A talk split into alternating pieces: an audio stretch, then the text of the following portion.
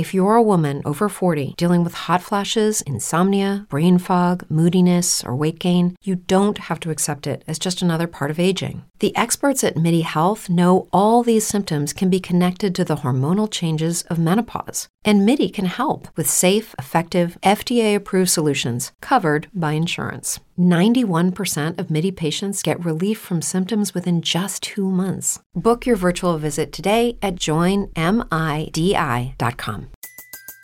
Everybody in your crew identifies as either Big Mac Burger, McNuggets, or McCrispy Sandwich, but you're the filet fish Sandwich all day. That crispy fish, that savory tartar sauce, that melty cheese, that pillowy bun. Yeah, you get it every time. And if you love the filet of fish, right now you can catch two of the classics you love for just $6. Limited time only. Price and participation may vary. Cannot be combined with any other offer. Single item at regular price. Ba da ba ba ba.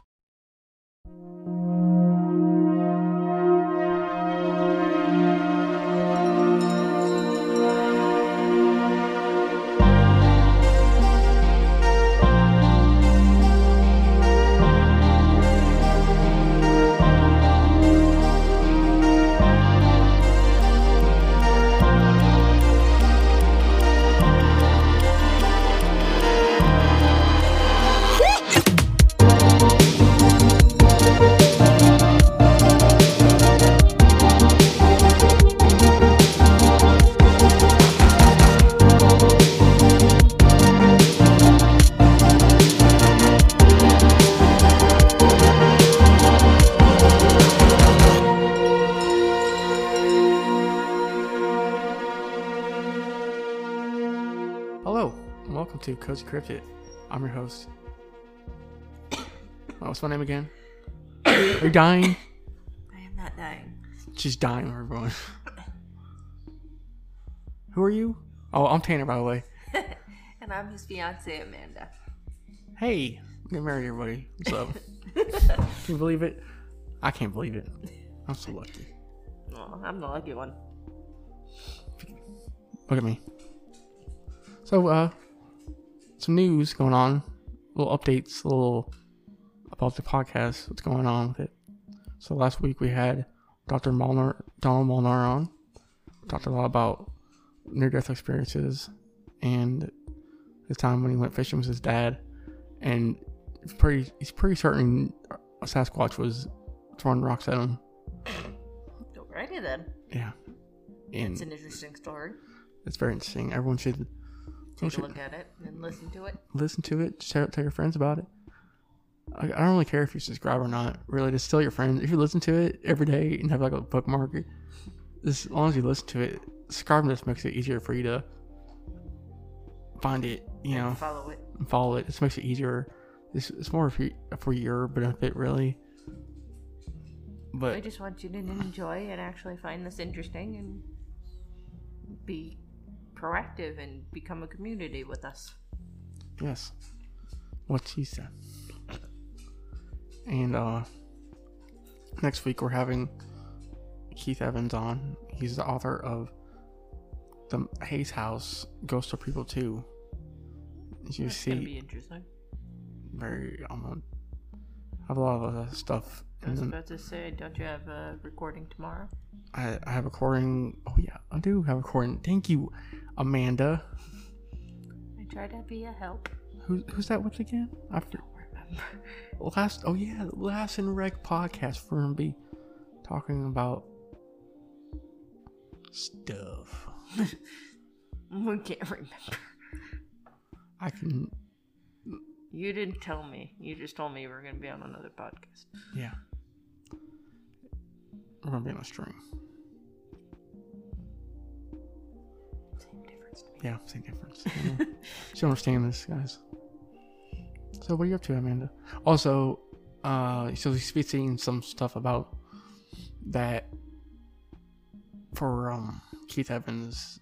I'll be promoting his book throughout the week. I should be doing that, so you should be that seeing that through my Instagram and TikTok, which you can find. Probably Facebook as well. Yeah, probably.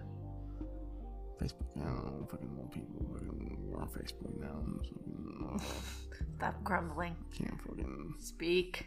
Use your words. I got a thousand damn uh, over a thousand people on my Facebook page, and I get barely any traffic from that. I get nobody's go and comment on my stuff, people. Become a community. Talk. But I've been listening to uh some podcasts. Mm, what kind? Uh, I was like, it's one. There there's a lot. It's this theme of like going from like topic to topic to topic lately. So just diversifies. Yeah, diversity, like diverse or like shareable snippets. Oh, that's cool. That's What's the name of it? Uh, like a lot of like a lot of different podcasts. That's what seems to be. What I'm saying. There seems to be the the main idea these days. A bit more shareable. So just long forms.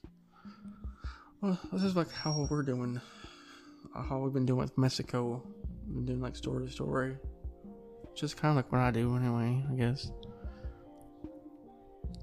Am I talking? Can you hear me, guys? Hello. Hey, uh, shout out to Amanda for being the best fiance.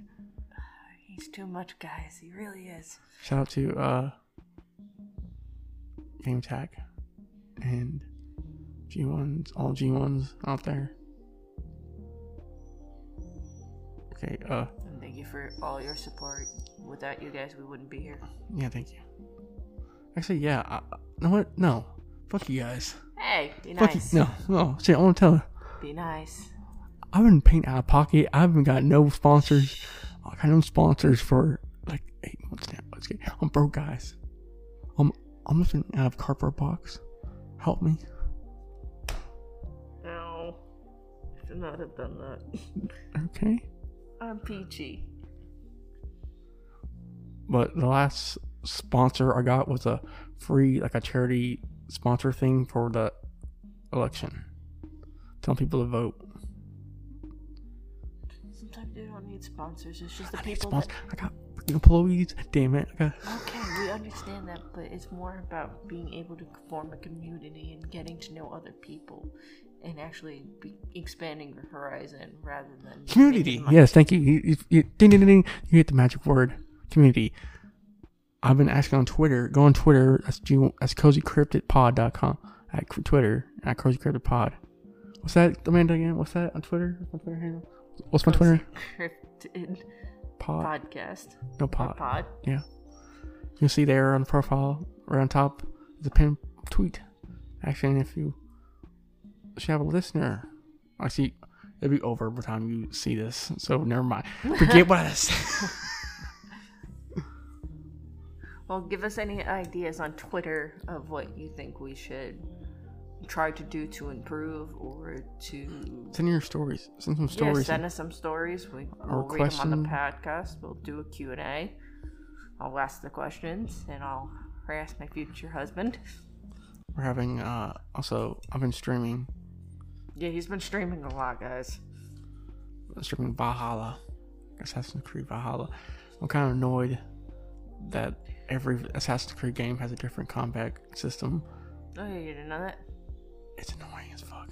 You didn't know that? Like every single one. For you. I'm going back to Persona Strikers sometime tonight or tomorrow. Try.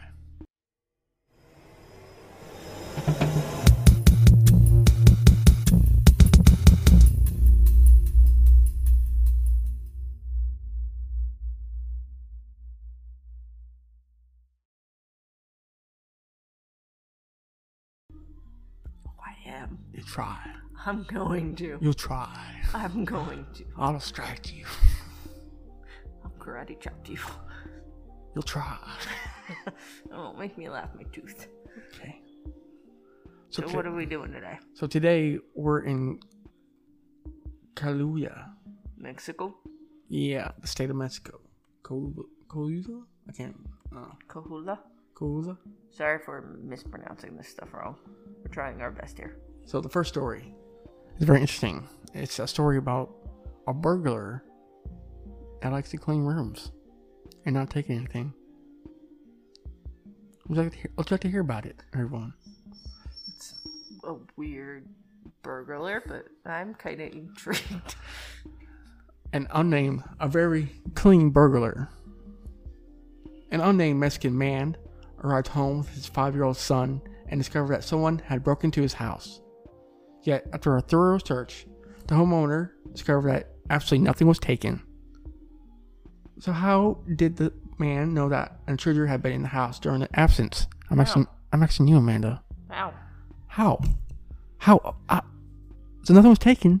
So was the lock broken? I'm guessing the lock was broken. That was my first. Lock, the window, anything. The door. The door was busted in. And how did he know that someone came in if not? I'll tell you right now. I'll tell you right now. Besides the door, the back door being left ajar, the burglar had cleaned the entire house. What do you mean by the entire house? Nelson, this is a quote from the, uh, from the victim. Oh, okay. Nothing was taken, broken, or ransacked, just arranged in a really creepy way, the man told media outlets. He said he could smell bleach and other cleaning materials that the unknown intruder had used in his cleaning spree. His son's room, which was always pretty messy, as befits a young child more important things on his mind, had been neatly arranged and the bed made. That's creepy. I would not want people touching my stuff. The intruder even made a rose out of toilet paper and left it on the bathroom door handle, said the perplexed homeowner. I kind of want to know how that he did that, making a rose out of toilet paper and hanging it. But then again, that's way too creepy. for No, he didn't. ha- He put it on the door handle. But it's still creepy. It's really nice though. Nice, but creepy. That, it's a form of personal violation. The home was outfitted with an alarm system, but the video component had not been activated for a while. However, the system did log that intruder spent just 90 minutes in the home. So about an hour and a half. Yeah, about enough time to clean the whole house.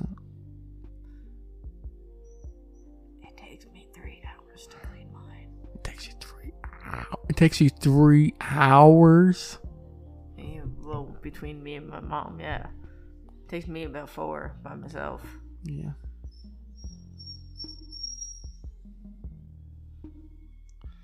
Man posted on his Facebook page. Not only did did not take anything that I can find, but the purpose of the visit was to clean my bathroom and bedrooms. They made the beds, vacuumed the rugs, scrubbed the toilets, and left TP roses. James Maynard.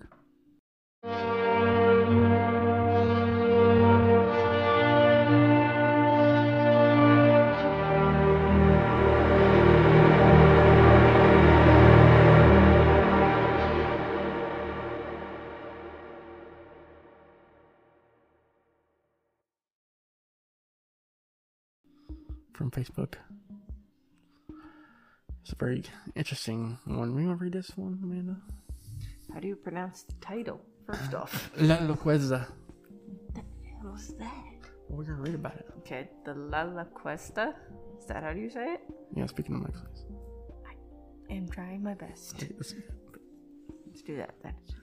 Sightings of a of a gigantic bird have been happening all over northern Mexico and the Rio Grande Valley of Texas for centuries. The massive bird has been called La Lalaquista, Spanish for owl, hmm, for its resemblance to an owl. Is this creature real or is it part of folklore and myth, or perhaps even something else? Something else. Um, I believe it is definitely an alien. Who knows? Let's find out more. I know. I'm the Locasa. Oh, Lord have mercy. I'm the Locasa, guys. I got a fishing. Please ignore him. There are many descriptions and stories about the giant Luceza, and all seem to focus on its unusual large size. Depending on which tale you hear, the massive bird cage ranged in size from. Stop making me laugh. It hurts. Sorry, I'm sorry. Okay, depending on which tale you hear, the massive bird can range in size from that of a small human to 7 feet tall and can have a wingspan in excess of 15 feet. It is sometimes described as black in color and sometimes as white as snow. In most cases, it has been said to resemble an owl, but some have reported it looking more like a huge raven. Some accounts say that the Luceza's face is that of an old woman or something more otherworldly with That- large dark eyes. Scary. Dark That is terrifying. eyes. Old woman face and a bird body. That's terrifying. A little creepy. I'm sorry for the weird noises. I was talking to the dog.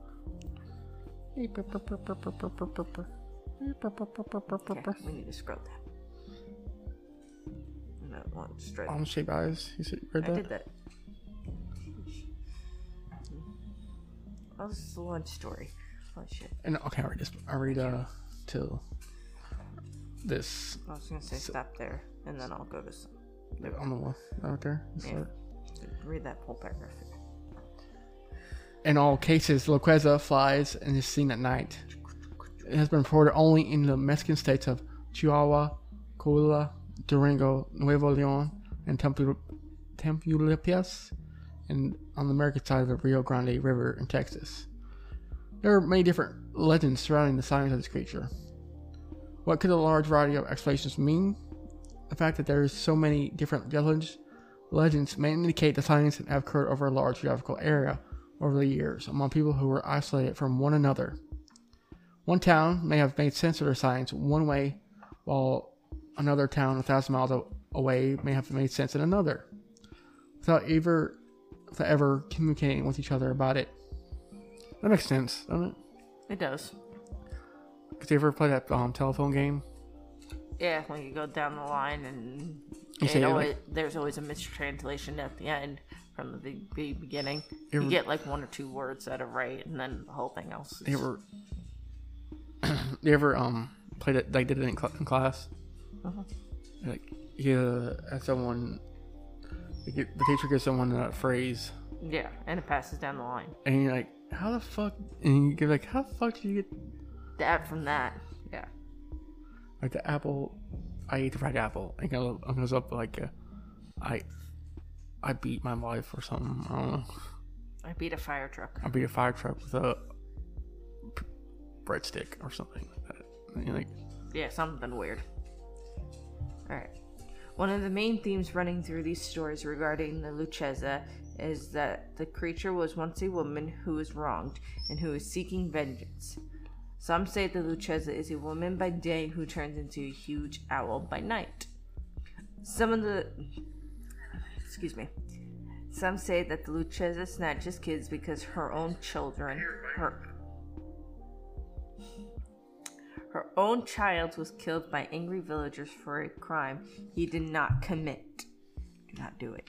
In a variety of this, the child was killed by a drunk, and so now the Lucchese exacts revenge by hanging around bars, waiting until closing time to attack bar patrons who stumble out onto the streets after hours, not knowing the danger from the sky about to rain down on them.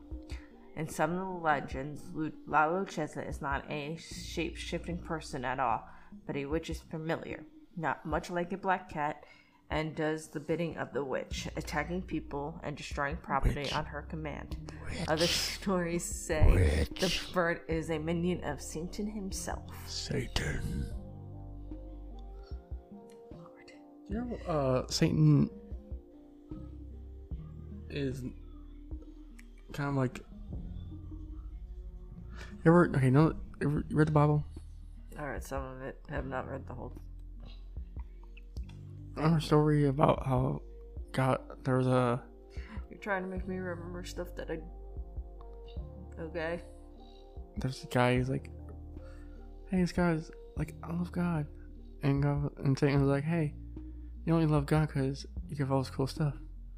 Well, he took it away, and God was like, if you Satan said it's God, and he's like, hey, this guy only loves you because you like you give him all this cool shit, and God was like, uh, uh watch this, and he like, took all his, he killed his children, killed his livestock, Yeah, I remember that story. It's a messed And- up story. and God was like, and oh, what's his face was like, God, why'd you do this? This ain't cool. All my families did, and I'm a leper, and uh, I'm cross for dead. And they're like, what the fuck, dude? And God was like, hey, bitch, I'm God. You don't fucking talk to me like that. Um, I do like, all the good things and all the bad things. And I'm God. I can do what the fuck I want. And Have lighter light without dark. God's, God's, uh, he controls everything. You gotta understand that. So I understand why people are like saying the source of evil. When God is like, hey, I'm the most powerful fucker in this motherfucker place, dude. And Yeah, a lot of people have different beliefs. It's weird, but interesting at the same time. where, where'd you stop at? Not only is the Lecheza Not only is Locheza said to take humans as prey, it also preys upon the negative emotions of humans, acting as a psychic vampire, drawing power from emotions surrounding human conflict and distress. Locheza have been known to appear outside of houses during domestic quarrels, waiting for one of the people involved to storm out of the house, to then be snatched and carried to the Locheza's lair. Dun dun dun. Dun, dun, dun. Lokeza appears to have special fondness for children, I wonder why. especially for those who wander away from home after dark. Adults do not seem to fare as well. The creature will make crying sounds like a baby. Can you make a crying sound, Amanda? Dog's doing it just fine for you. Okay. To lure, uh, make like a baby to lure you out of your house, and it's also been known to make a whistling sound. I can't whistle.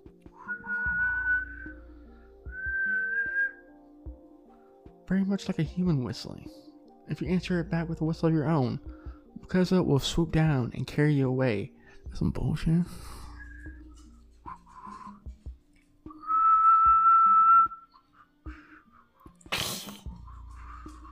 I can't whistle. Sorry, Luca. I didn't mean to call you. If you wake up in the morning and see large scratches on your doors or window sills, it means the Loqueza was there and it's coming to, for you. So you must prepare yourself accordingly.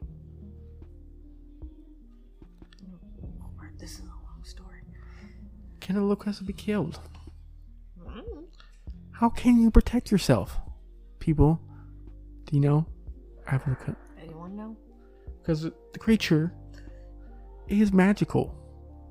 According to legend, Loqueza possesses supernatural powers, and care must be taken to kill it or to ward it off.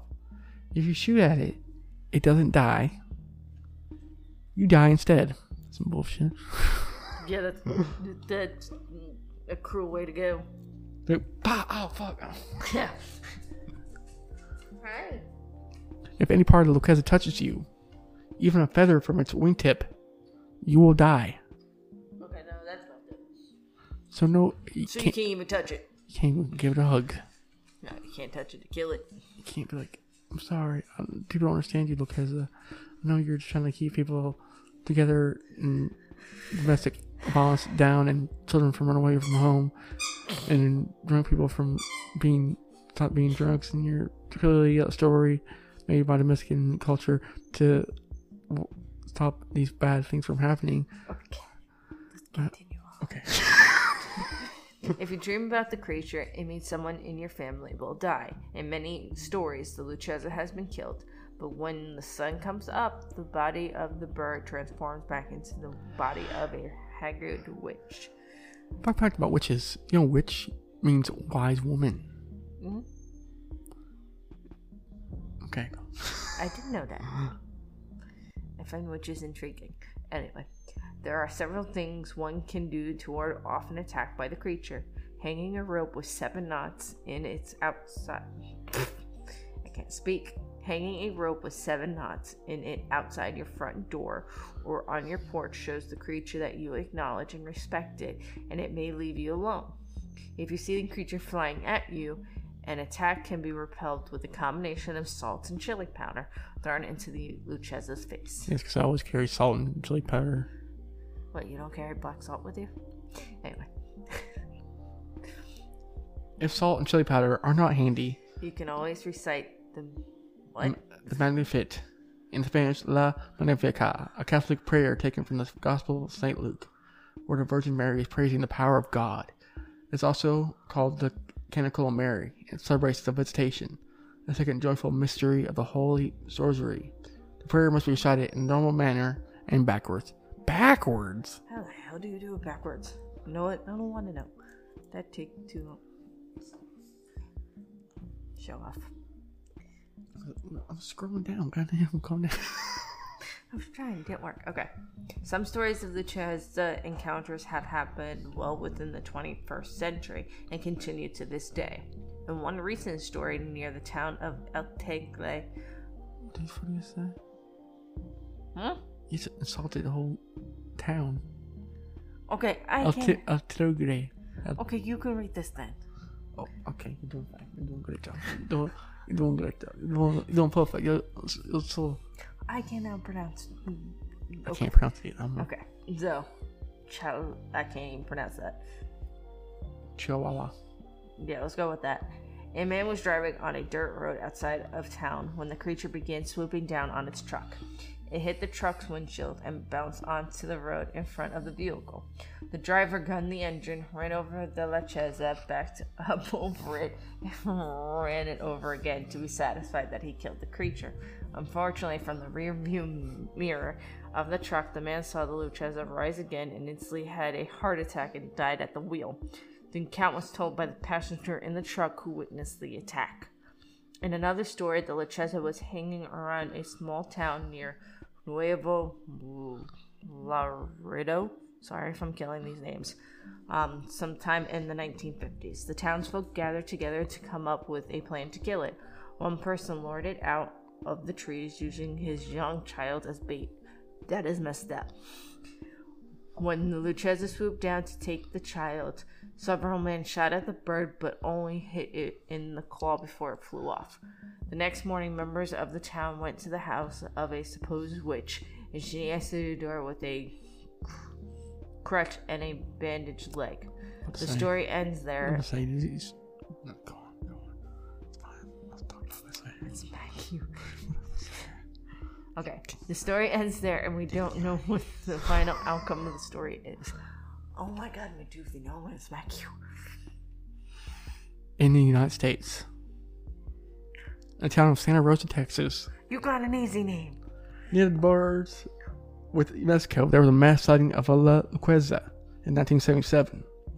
The bird was spotted on a tree, and it flew to the front door of a woman, scratching the door as if it wanted to get in. By then, the neighborhood dogs arrived, barking. I can make a dog bark. Make a dog bark. Luca. Don't get him barking. I'll never say. That's true. You never shut up. And the Lucreza flew away. The dogs ran after the bird as it flew as they could, as far as they could, but gave up when the Lucreza flew too high. Next morning, all the neighborhood dogs were dead. Good thing you didn't bark, Luca. Several people saw the massive bird. All were mystified by the nighttime deaths of dogs. Could the legends of Lucreza exist because they are describing an actual animal? If so, is there physical evidence of the animal's existence? Among the many reports on the internet among, about the creature, most of which is written in Spanish, there exists only one photo of a supposed Lucreza killed in northern Mexico. The bird appears to be a huge white barn owl with a 15 foot wingspan. Damn. Some dismiss this as a hoax or a fake, something cropped and photoshopped. This, however, is the only piece of photographic proof of the creature's existence. No- gigantic feathers, bones, or massive nests have been documented thus far. I'm shocked. You'd think able to find something with all this story behind it. Yeah. If it's real. That's true. That's why it's a myth or a legend. Uh, on American, or it's. No. By sighting, by the count, force of sighting, it seems to be either very low populated species. Okay. On the main Amer- on the American side of the border, there are many native groups who have similar legends of giant birds. It's a collective term, thunderbirds. Okay, thunderbirds are completely different things than the Loqueza, okay? Look at, listen to my stories on Alaska. Listen to Alaska, and You'll see the difference. they're they're much bigger. Thunderbirds are much bigger. Okay, okay. Thunderbird go back to Thunderbirds are so big that you can't even imagine. You can't even dream about how you dream about them. Is this according to like like relig- according like to legit like Native American people?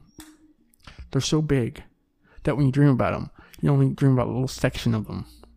Because they're, so, they're so big that you can't Okay, let's continue.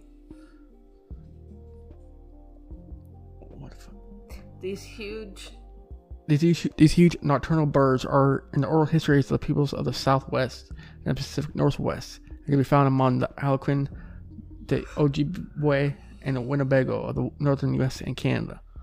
The thunderbird has garnered serious interest from the cryptozoologists as sightings of these massive birds have continued into the 21st century. Lokeza might turn out to not might turn out to be not stuff of legend or mysterious animal yet undiscovered. It could have a more otherworldly origin. Many people connect it with the alien abduction phenomenon. Have reported the sightings of owls before and during their supposed abduction experiences. Many of the abductees or experiencers claim the owl was used as a screen memory to take the place of the aliens themselves so as to cause the humans less trauma in dealing with the abduction experience. Owls are often associated with the arrival of the Greys, the short, menacing, spindly, hairless creatures with big black eyes who carry off humans for experimentation and tests in UFO lore. Whitley, what? What? Whitley Strieber? Strieber, the author of the famous book about the alien abduction phenomena, communicate, uh, Communion. commu- that's a weird name for a book. Anyway, also links Alice to the arrival of the Greys. Could the Lechuza be used as a manipulate, um, manipulate People. people. during an alien abduction? The possibility that the Lechuza is being used by the Greys in their nefarious doings has been one theory posed. So, is this massive bird a figure of the collective imagination? Is it a genuine cryptic? is it part of something not of this earth. There has been very little serious investigation into the Lechuza,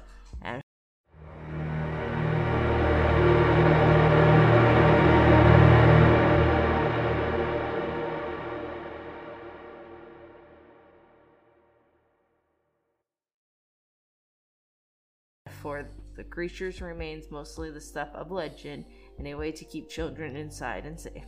It's an interesting phenomenon, but it's waiting for some serious examination. Awesome. What do you think? Okay. We're asking you guys these questions. If you have any answers, please Comment down below. or go to cozycryptid.com where you can see a form down below where you can eh, submit your questions, answers, stories, or there's also another phone where you can be a guest. You can submit that. And also take a look at all the merchandise. Merchandise. We we have t-shirts, we have hoodies, we have stickers, we have Bags. bags, we have fanny packs, we have water bottles. And the love. Oh my god, Grim Reaper is adorable. What? It looks like a little Grim Reaper. Well, it is a green. I know. That's why I said the little Grim Reaper is adorable. What's that? What's that code they can use to save twenty four percent off their order? 24 or 25? Twenty five percent off I. I have no idea. What is it? I believe it's cozy. Cozy sounds like a nice word. Cozy. Code. Cozy. So, uh, So- cozy. Save twenty four percent. What's that? I can't. I, what's that? How do I say this again? How, how I say this? How much they can save off their order of merchandise from the Cozy Cryptid? You would have to type in cozy to save 25% off. Yeah, off the order on checkout. After So- time our order. So go take a look at the merchandise and tell us if there's something else you would like to see. I'm thinking about putting another secret code word for 75% off. You'd lose money. I don't think you want to do that yet. Uh, not yet. Not yet. Maybe if someone was cool enough, like, I don't know, Tom Cruise.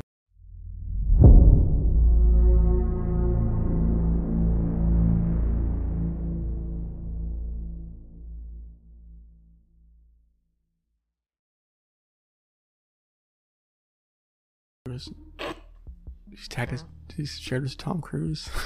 Yeah. Come on. Next one. UFO sighted in Kol- Kolula. Can't say. Can't even speak. Coahuila?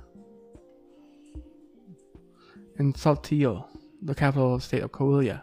The newspaper Zocalo had its bold headline its May 1st, 2013 edition, translated into English. UFOs appear in the skies of Pedros Negras and surroundings. Dun dun dun. According to the article, the light in the sky first appeared in near the town of Jimenez, just off the Rio Grande, from the city of Pedros Negras. Which I'm, I'm not saying the N word; it's N E G R E S.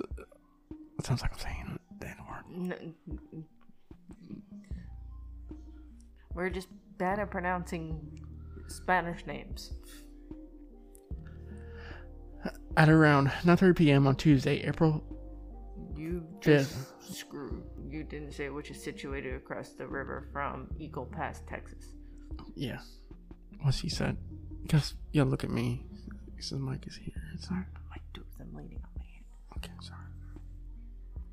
Go ahead. Okay. Uh, uh, several triangle-shaped objects flew overhead at rapid speed, headed heading south along the river. A small municipal airport at Pedros Negras shuts down daily at 7 p.m., and there were no logged airplane flights come in or out of that airport at that time of the sighting. Dozens of eyewitnesses in Pedros Negras saw the triangular crafts fly farther south, and by 10 o'clock, the residents of the town of Guerrero spotted strange aerial vehicles. All who witnessed these bizarre objects in the sky said they were like no aircraft they had ever seen and moved way too fast to be conventional airplanes. The Zocalo article stated that this was not the first time the strange objects had appeared over the Pacific section of the Rio Grande Valley in Coahuila. In 2010, similar objects were seen in the Pedros Negros area. A brief survey of the internet shows possible UFO activity in the area as recently as April 2020.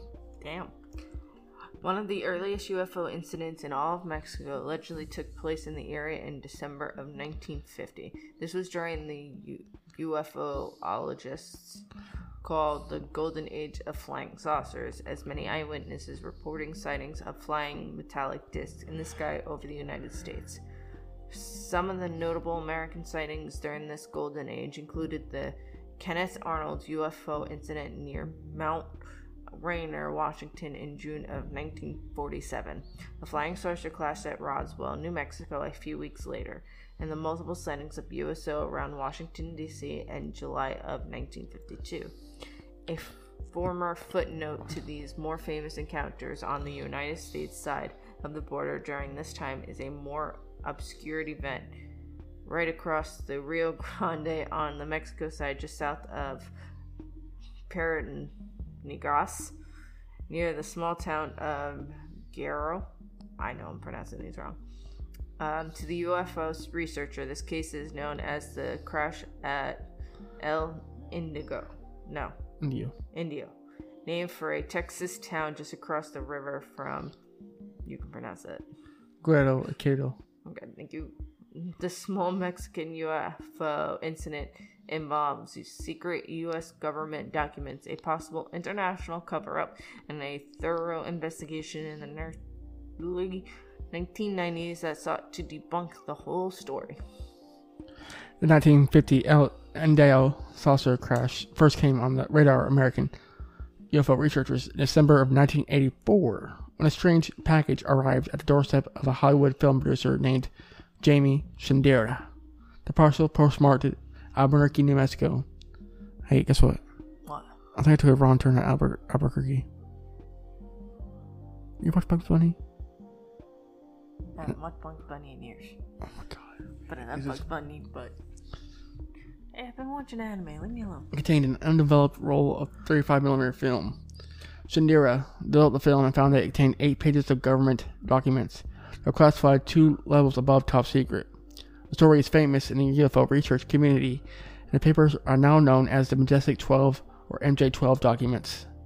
These papers were dated November 18th, 1952, and are also known as the Eisenhower Briefing, prepared by the outgoing Truman administration for newly elected American President Dwight Eisenhower. The document describes creation of the of the Majestic 12 group, co- comprised of six military and six civilian members, formed within the Pacific task to oversee and investigate the entirety of the UFO phenomenon. The Eisenhower briefing mentions many details of Roswell incident of July 1947, but researchers were surprised to see the document touched upon a previously unheard of but similar event that occurred much farther south from Roswell, across the Rio Grande and into Mexico. Here is what MJ12 documents had to say about the incident in relation to Roswell. On uh, December 6, 1950, a second object, probably of similar origin, impacted the Earth at high speed in the El Indobara area of the Texas Mexico border after following a long Trajectory. thank you, trajectory through the atmosphere. By the time a search team arrived, what remains of the object had been almost totally incarcerated. Such materials as could be recovered was transported to the ACE, Atomic Energy Commission, faculty at Sandia, New Mexico, for further study. Sandia, New Mexico, referred to uh, Sandia National Laboratories as Kirtland Air Force Base, then located on the southern edge of. I can't pronounce that. Albuquerque. That's seriously how you spell Albuquerque. Yeah. That is a weird spelling. Anyway, presumably the wreckage was taken there for further study by the military, and the MJ 12 documents most likely came out of the same faculty as Albuquerque postmark on Sharon's package would correlate. Corroborate. Yeah. Over the years, other pieces allegedly part of the MJ12 documents have surfaced. Oh, fuck.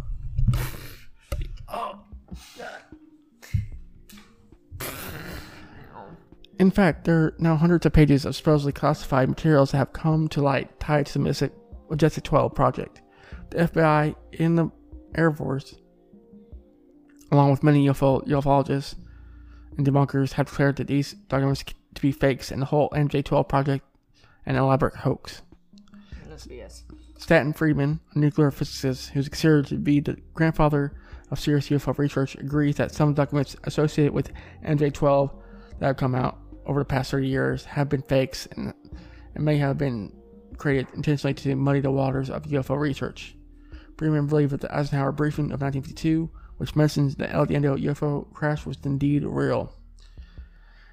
In March of 1990, two men sought to prove or disprove what was revealed in this supposed top secret document. Journalist and editor of the MUFON UFO Journal, Dennis Stacy, teamed up with a man named Tom Deuley. Deuley, who was formerly of the National Security Agency, which is NSA, which is probably. Guess what? Everybody, they're listening to you right now. NSA is listening to your conversations and tracking your. Personal information? Yeah. Dun, dun, Dun, dun, dun. No, I should not Shout, that. shout out to um, what's his face? He's the guy who looked at all that. Hmm? He's in Russia right now. Uh, was in 1990. The administrative was formerly of the uh, assistant to the Mutual UFO Network or MUFON of Seguin, Texas. Stacy and Julie would make three trips to investigate the El Indio UFO incident. Before the duo left for Mexico, they tried to get any information they could about the LDL crash from sources outside the MJ12 documents. They ultimately found a few interesting pieces of information that seemed to support what was mentioned in 1952 Eisenhower briefing regarding this Mexican crash. On the very first day of the Indio incident, December 6, 1950, the United States seemed to be dealing with its own spate of UFO sightings, according to declassified documents prepared for the Secretary of Defense found in the National Archives. The USO was on high alert. That was very the very same day in December. Some 40 unidentified flying objects flying at high speed at 32,000 feet appeared in the skies above the northeastern United States at 10:30 a.m. on December 6, 1950. According to the six-page memo, there was no reason to believe that the aircraft were friendly. The Air Force scrambled interpret- uh, interpreters, and by 1104, the situation was diffused before a national emergency was declared. President Truman would later write about the incident in his memoirs published in 1979. That the unpre- um, presented, yeah, thank you, UFO event had something to do with what happened sometime later the day just across the border. Dennis and Tom Deuley conducted their first on site investigation in March of 1990, first traveling to the incident's namesake, the town of Il, um, El Indo, Texas. They first sought out locals who lived there in the area 40 years earlier by whom may have had firsthand knowledge of the alleged saucer crash.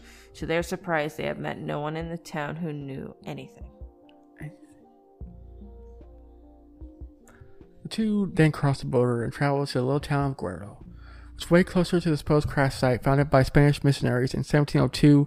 What was then the fringes of the Spanish Empire in the New World. Guerrero had always been primarily an agricultural community, supporting a population of several hundred to up to 2,000 people. The American UFO researchers first talked to the former mayor of the town, Enrique Severa, who had been a young man at the time of the El Encino incident. Severo had no recollection of it, but gave to the name of the Rosendo Flores, who served as an official town historian. Flores turned out to be a jackpot of information. Rosendo Flores not only remembered the crash, he was an eyewitness to it. Flores told the researchers that he had been working on his family's land north of town. In the mid afternoon, he saw, quote, ball of fire fell from the sky, somewhere between his location and the Rio Grande. The lands of an adjoining ranch belonging to the Gregos family. Crash caused a brush fire.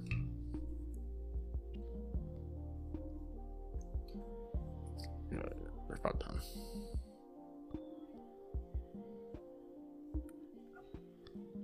A few days later, a militant.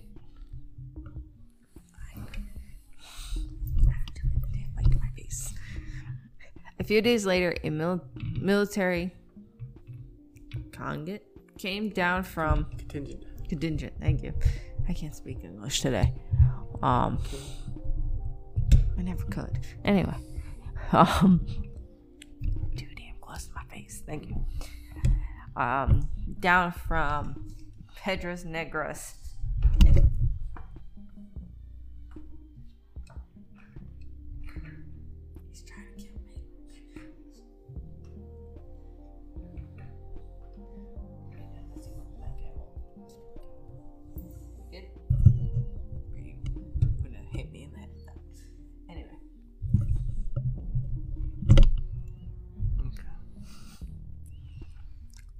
Okay. And secured the area. Later, Forrest saw a truck hauling something away. When asked if any Americans were involved with the takeaway of the wreckage, Forrest said he couldn't tell. Rumors about the incident swirled around the area, but no one official told the locals anything. Acting on Flores' information, Stacy and Deuley tried to track down other witnesses, but everyone Flores told them um, about was either long since dead or not at home. The researchers returned to the United States to regroup. Stacy and Julie made another trip down to Guerrero in 1990. On the second trip, the duo went to the Gregos Ranch, who tried to find the site of the supposed impact. The crash at the ranch had been sold in the intervening years, and the new owners knew nothing of the incident. He did tell the researchers throughout that on his property there was a huge hole that's. Shh. Yeah. Okay. It supposedly appeared in the late 1940s, or it was so large that a tractor fell into it. The gigantic hole was in the general vicinity of where um, Rosendo Flores said the fireball had crashed to the earth. While gathering information on his second trip, the two heard rumors of another UFO crash that supposedly happened 130 miles south of Guerrero at a place called Rio Sabinas in July of 1948. The locals call this the Tomato Man incident because photos supposedly existed of a charred body of an ancestral being amid smoldering flying saucers wreckage. It later turned out that the photos were of human accident victims who had died tragically in a roadside car crash. In 1994, Stacy and Deuley returned to the Gregos Ranch outside of Guerrero with two other investigators to put the El Indio crash story to rest once and for all. With help of locals, they rediscovered a gigantic hole they visited in 1990. Stacy and Deuley brought metal detectors with them this time in hopes of finding pieces of debris, but they found nothing, not even old nails or bottle caps. Researchers later concluded that what they had visited was natural sinkhole and nothing more. After interviewing a total of 40 people about the LNDL crash, the researchers concluded that there was not enough evidence to determine that the event actually happened. There is one more curious reference to this particular UFO incident. There were other witnesses to crash on the American side of Stacy and Deuley missed in their thorough investigations of the event. In 2011 book Searching for UFOs by Dylan H. Richards and Janet I. Sterling, the author writes In December 1950, a woman visiting a dude ranch in Texas wrote to her husband about a most unusual incident. She and other guests and ranch workers had observed what seemed to be an airplane in distress flying overhead. They thought it might have come down over the Mexican American border. Next day, several of the ranch cowboys rode out to see if they could find something. They found wreckage, but couldn't look, look like any. But it didn't look like any other plane they ever seen. There were bodies strewn about, badly burned. Cowboys said it looked as though the craft had been piloted by children. So, what really happened on September 6, 1950, outside a small Mexican font town right across the border?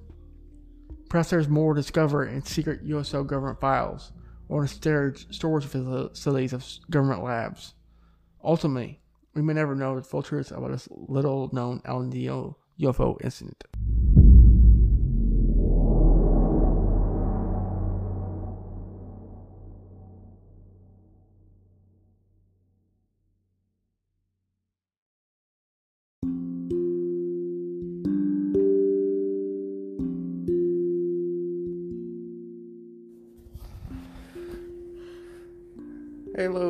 Thank you for listening to this episode of Cozy Cryptid. I'm your host, Tanner. And it's been Amanda. I hope you guys enjoyed this episode and to turn into next week's episode. Thank you for my writer, researcher, and for my uh, social media uh, person, Maduri. And thank you for Matt for the music here. Uh, shout out to G1 Game Days. They do uh, video game reviews and they have a video game movie reviews. I'm sorry, and they do. I heard doing like a video game book club. Right now they're doing Wild Rift.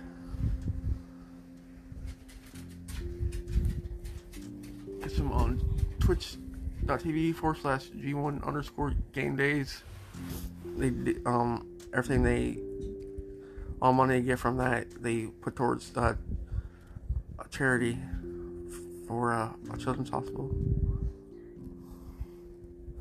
So help them out. And then we can just spread the word. That really helps a lot too. Um, next week, like I said, we're gonna have uh, Keith Evans on. So look forward to that. You have any questions or want me to show yourself, just go to cozycryptid.com. There we have social media feed and you can have some buy some merchandise. So a lot of them are adorable. Adorable, yeah. Probably getting some more stuff here soon, hopefully before not here by June. But uh, take some. Thank you, really. Stay cozy, everyone.